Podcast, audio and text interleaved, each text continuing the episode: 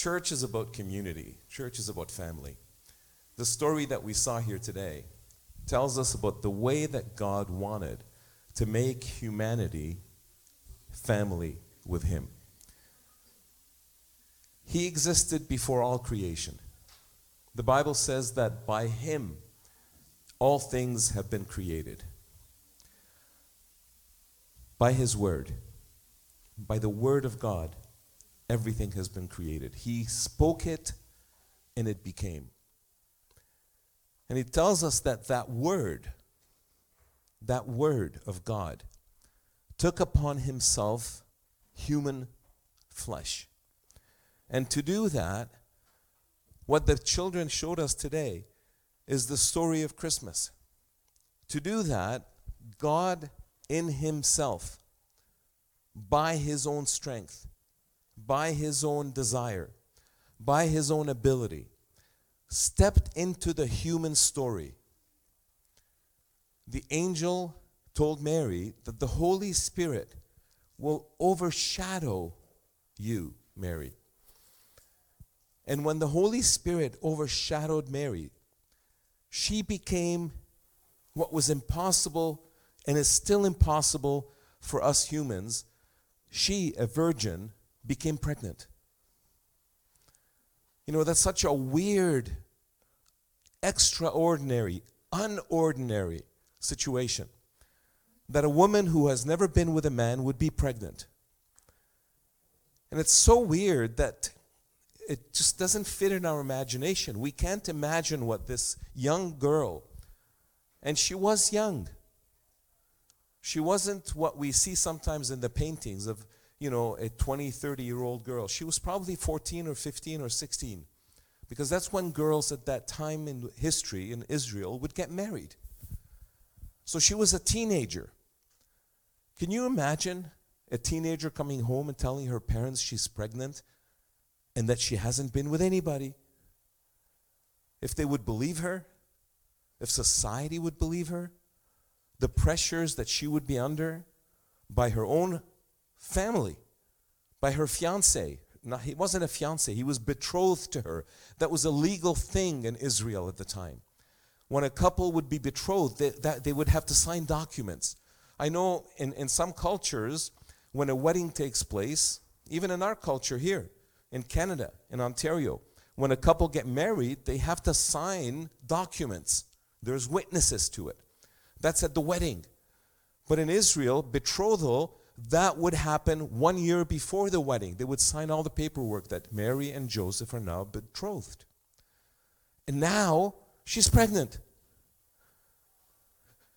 And what husband would want to marry what he thought was a virgin who's now not a virgin and not alone not a virgin but pregnant with somebody else's child but it wasn't somebody else it was god himself who stepped into human history because he wants to make us his family he wants to unite god deity supernatural with the natural the dying, the sinful, to make us redeemed, purchased.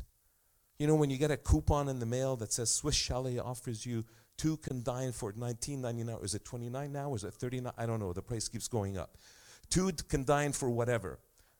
You can't do anything with that coupon. There's no chicken on your table. There's that piece of paper until you redeem that paper.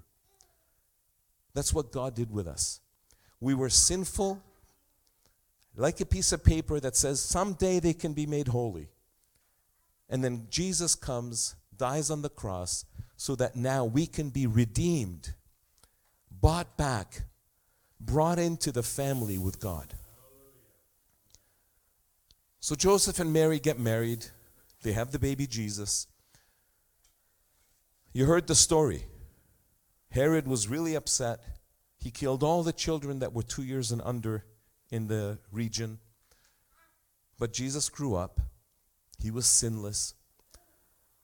And they kept on asking the question. Mary kept on asking the question here on the stage Do you believe? We heard the song, Mary, did you know? You know, every time I hear that song, I want to shout out, Yeah, she knew. She knew. She knew because the scripture tells us that she kept it in her heart. She kept it. She knew she was going to be giving birth, like the angel told her, to the Son of God. You know, some people say that God is not man that he would have a son. And it's difficult for people to understand what it means to be the Son of God. Don't think of a father and son like me and Aaron or you and your dad or whoever in that way. Think of it think of it from this perspective. God is eternal.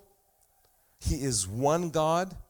He is not three people that we call three gods. He is one God, but he expresses himself to us in different ways. If that helps you understand it, he expresses himself to us as a father. And that's why we call him Father God. But he also came in and took flesh. And he has an expression, a personality, a person of the Son. And that helps us understand the dynamic between fathers and children. Sometimes we have trouble, people have trouble relating to God as a father because they didn't have a good father at home, or their father abandoned the family, or the father was abusive, or the father was too good. And they can't imagine that God would be like that because they have been told God is righteous. The father that's too good would overlook all kinds of things at home. But God never overlooks anything. And they're right. God never overlooks anything. But the sins that you and I commit, God the Father can overlook. He can be like a sugar daddy in a way. That's a very bad analogy. But he can be like a, a father who just gives it all nothing. No, it doesn't matter. You, you broke the law, it doesn't matter because of one thing only. Not because it doesn't matter, but because it mattered so much that he himself came in the person of the Son, took upon himself flesh, and came on earth and lived in a family with Mary and Joseph and was perfect in all his ways. And then he went to the cross and he died. And that's why your sin no longer stands before God as something he can be ruling against you on.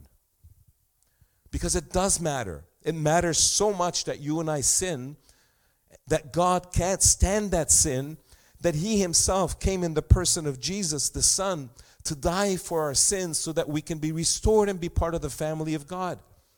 Because otherwise, there's no way to be restored.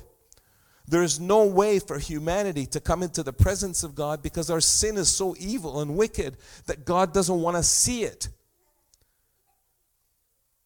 Scripture says that there is no salvation without the shedding of blood. There's no redemption without the shedding of blood. If that was the case and there was no Jesus, that is the case. And that's why we have sacrifices in so many faiths. We offer God a lamb and we kill it. We offer God a cow and we kill it. We offer God some pigeons and we kill them. But that's not enough because that doesn't cover our own sin. For God to be really righteous, and He is, He would have to kill all of us because all of us are sinners. But that's the beauty of the Christmas story. He sent His Son so that He would die on our behalf, so that all of us by believing in him, can be saved and have eternal life.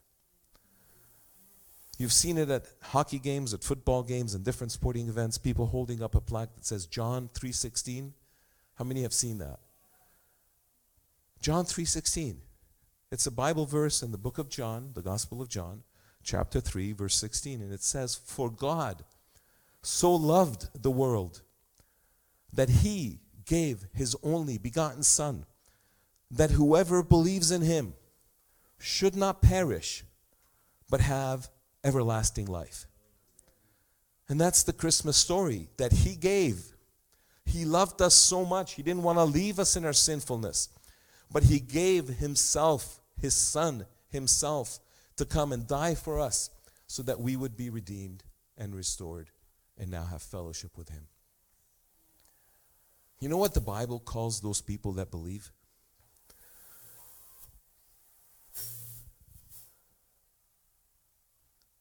In John, he says that he gave authority to all those who believe to become children of God. So when Mary is asking the narrator, Do you believe? And the narrator at the end of the story says, Yeah, I think I believe. That step of going from I don't know or I don't believe to I don't know to yes, I believe. That journey is a journey of adoption. Where now that person has been adopted into the family of God. Whoever believes is given the authority to be a child of God. In a natural sense, because we're all children of Adam, I love the Arabic. The name for human in Arabic is Bani Adam, the son of Adam. Right? I suspect it's like that in some other cultures or some other languages as well. And Persian too, I'm sure. Adam, right? And you know what Adam means? It's not just the name of that man. It means earth, dirt, the dirt of the earth. Not just like dirty, but like dirt that you plant in. It means earth. That means that you and I are sons of the earth. We, You and I are the children of the planet. And that's why, in some mindsets, we have to worship nature. That's not what the Bible teaches us. The Bible teaches us that we only worship one God, who is the creator of all nature. So we, we are children of the earth. And that's why at the funerals, the person officiating says, from dust to dust. And then we take some soil and we throw it on top of the casket. These are all related things. They're not just like, oh, a religious thing we do at the death burial time. But we're testifying, our actions testify. What we have today in our modernness forgotten, some of these historic things that have remained with us as symbols remain. So we are children of Adam. We're part of the human family. But Adam himself turned his back on God and sinned. And we, as children of Adam, continue to walk in that same way. And God wants to now bring us back to his family. The Bible says that there's two Adams the first Adam who sinned and turned against God, and the second Adam, Christ, who is perfect, who is now a new creation. Behold, all things are new. So when the narrator believes and says, Yeah, I believe, something changes in the supernatural, something changes in this person's heart. And many of you here have had that testimony where you have made a decision to believe in Jesus and your heart has been changed. God takes out your dead spirit and brings you a new living spirit. And He wants to do the same with you today if you have never done that before.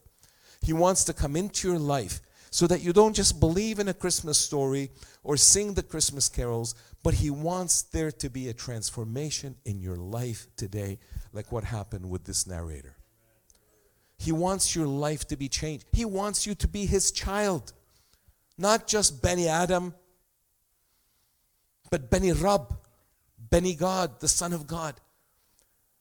Is God human that he would have children? No, he's not. He's not human. He's superhuman. He's supernatural. He is eternal. But he wants to adopt you and make you part of that. It's not that God is human that he would have children.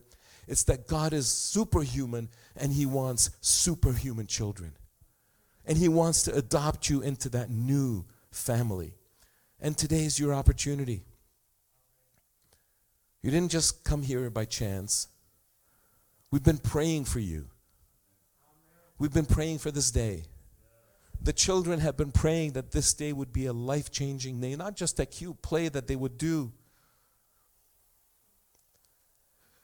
They want this to be a transformational day for you in your life.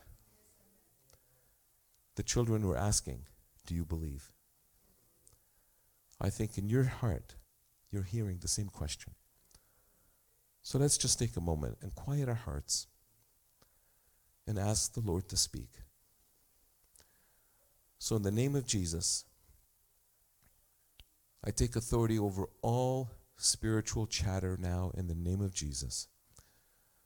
That there isn't any other voice in the atmosphere, any other voice, but the voice of God Himself speaking to you. No angels, no demons, not even yourself but that you would hear a voice, that you would know that this is the voice of God, my Creator. In Arabic, we call him Allah. In Farsi, you call him Khuda. In English, we call him God. In Armenian, we call him Astvads. Let him speak to you. In Arabic, we have a different name for him. We call him Rab, which means the Lord. In Farsi, you also have Allah. But I want you to hear Khuda today. Because Allah has become a very mixed thing. Let Khuda speak to you today. Let Rabb speak to you today. Let God speak to you today. Open your heart and listen. Let's just take a moment and be quiet and just listen to the voice of God.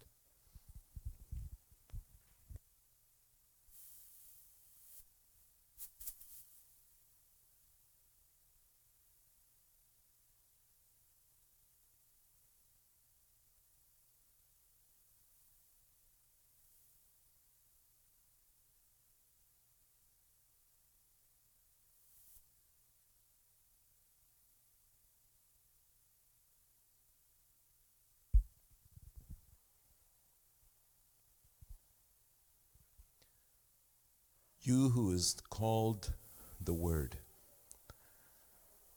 you are able to speak. You are able to touch hearts. You want to see changes in our lives. So if you heard the voice of God today, please don't leave. As the end of the service comes and we all start making noise and do everything that we do, I'm going to be standing here in the front. I invite you to come and see me. I want to pray with you. I want to assure you that God heard your cry and that He is calling you by name today. What you heard in that quiet moment is His love. What you felt in the worship and in the, in the music and in the singing and the play is actually God reaching out to you, telling you, I love you by name. And for the rest of us who have had that decision many years ago, we have made it. Where are you today?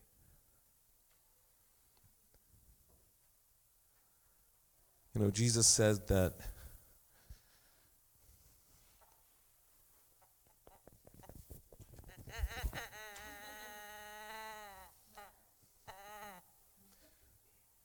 that he would leave the 99 and go after the one.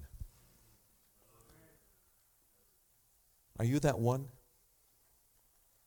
Are you that one sheep that has wandered away, gotten themselves messed up and dirty and messy? He's here today for you as well. He's asking you, come back to me.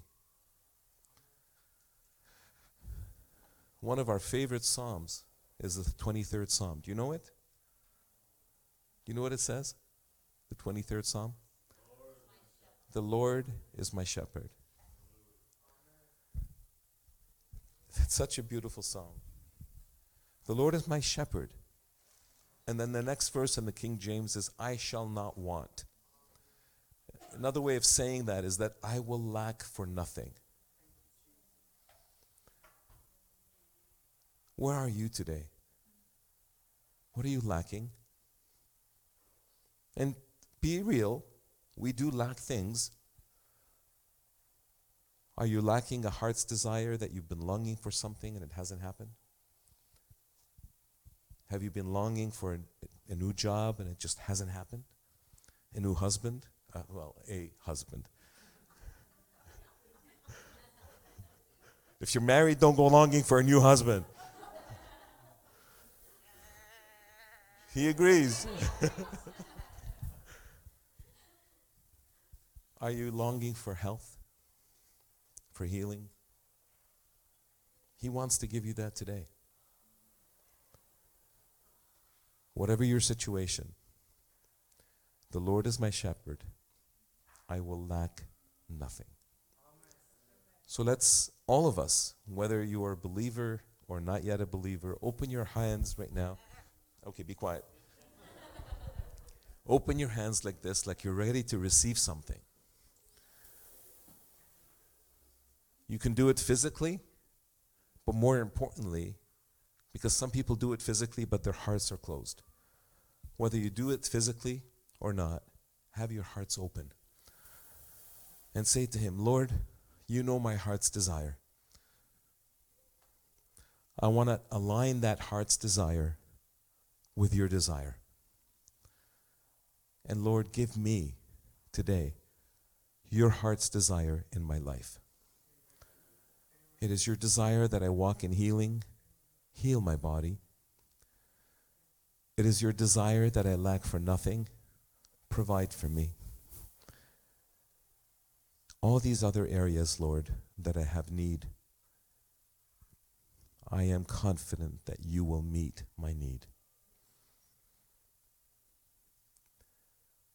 I thank you, Jesus. Amen. Be sure he heard you today. Be sure he is not deaf. He hears. You know why I know that? Because number one, his Bible, his word tells us that. But because he testifies in your spirit that he heard you. You know in your heart that you're not just speaking into the air, into the atmosphere, into the universe. You're speaking to a person who hears, who responds. And he, he knows how to meet your every need. Aaron, do we have a closing song? No? Okay.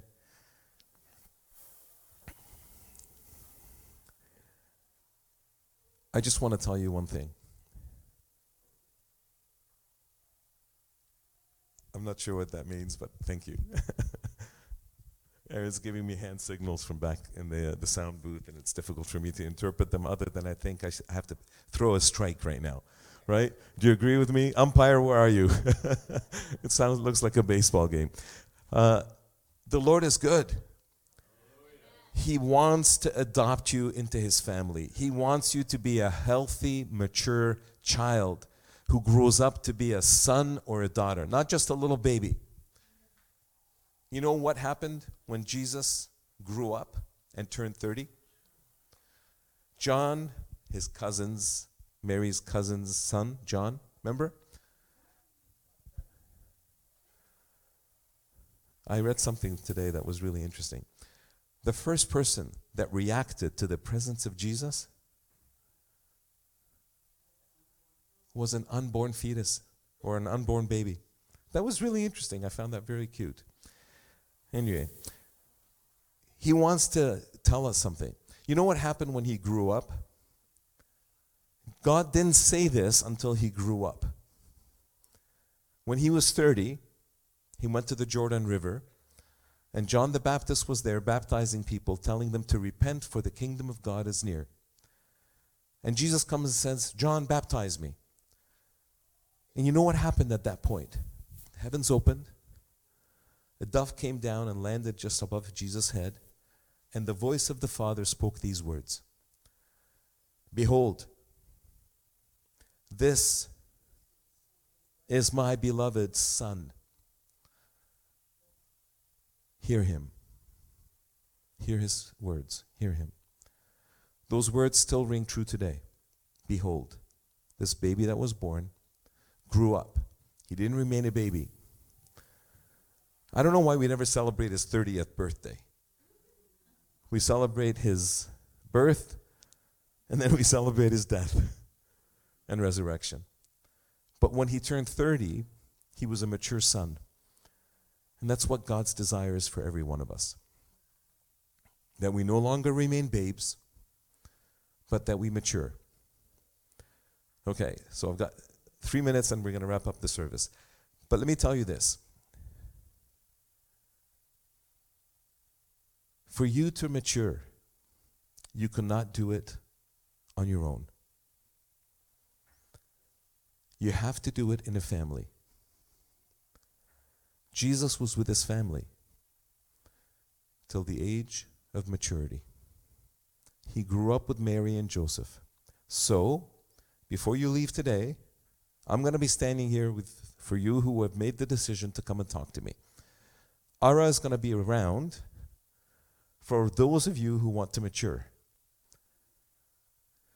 Because you have to do it in a family. You have to go see Ara, okay? Ara, stand up. Everybody notice who Ara is? You know who Ara is? Okay.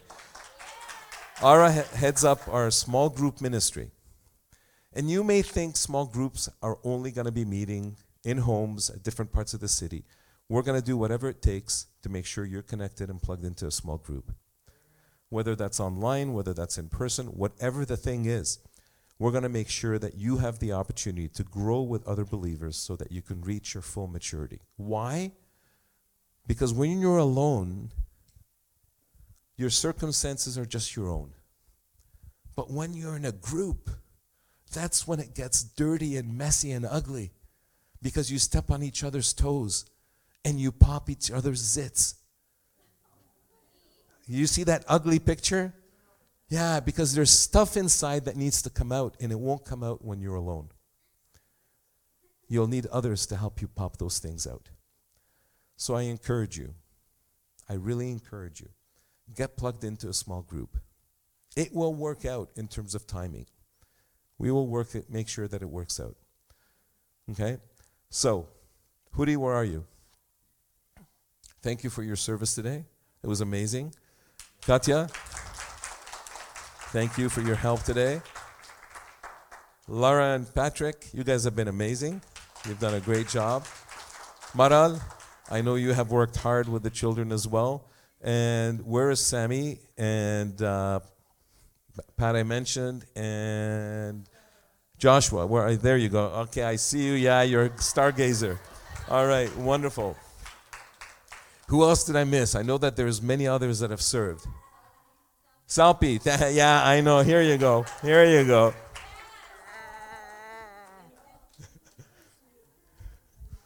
all right. Let's all stand. Father, we want to thank you for your faithfulness. We want to thank you for the ability to celebrate Christmas in such a free way that we can get together and just declare without any restrictions that you are God and that you are good and that you have sent your Son for us. Father, I pray for every person here, every person online, that we can all come to the knowing, knowing and believing that Jesus is born today. Not today, today, but like he was born and he lives. I thank you, Lord, that you are alive. I thank you that you are faithful. And I ask, Lord, that every one of us in this room and everyone online would have the assurance today that we have been adopted into your family. I thank you. I bless you. And Lord, as we celebrate, may we keep focus of what sacrifice you have done for our sake. We bless you, Jesus, and we thank you. Now may the peace of God be with you as you leave here today. I'm so happy that the streets have been cleared. All of that has been, you know, turned into basically a, a storm that wasn't as bad as what we had heard it was going to be. So may all the storms that are forecast over your life be turned to nothing. May you come safely to your harbors. May you end up where you're supposed to be safely. And may you continue your journey in the grace of God, in the faithfulness of your walk with Him, that may He may, may He shine His face on you all the days of your life. May you experience that shine, and may you have peace. God bless you. Merry Christmas. We'll see. We'll be back here next Sunday as we celebrate 2023. Hopefully, see you then.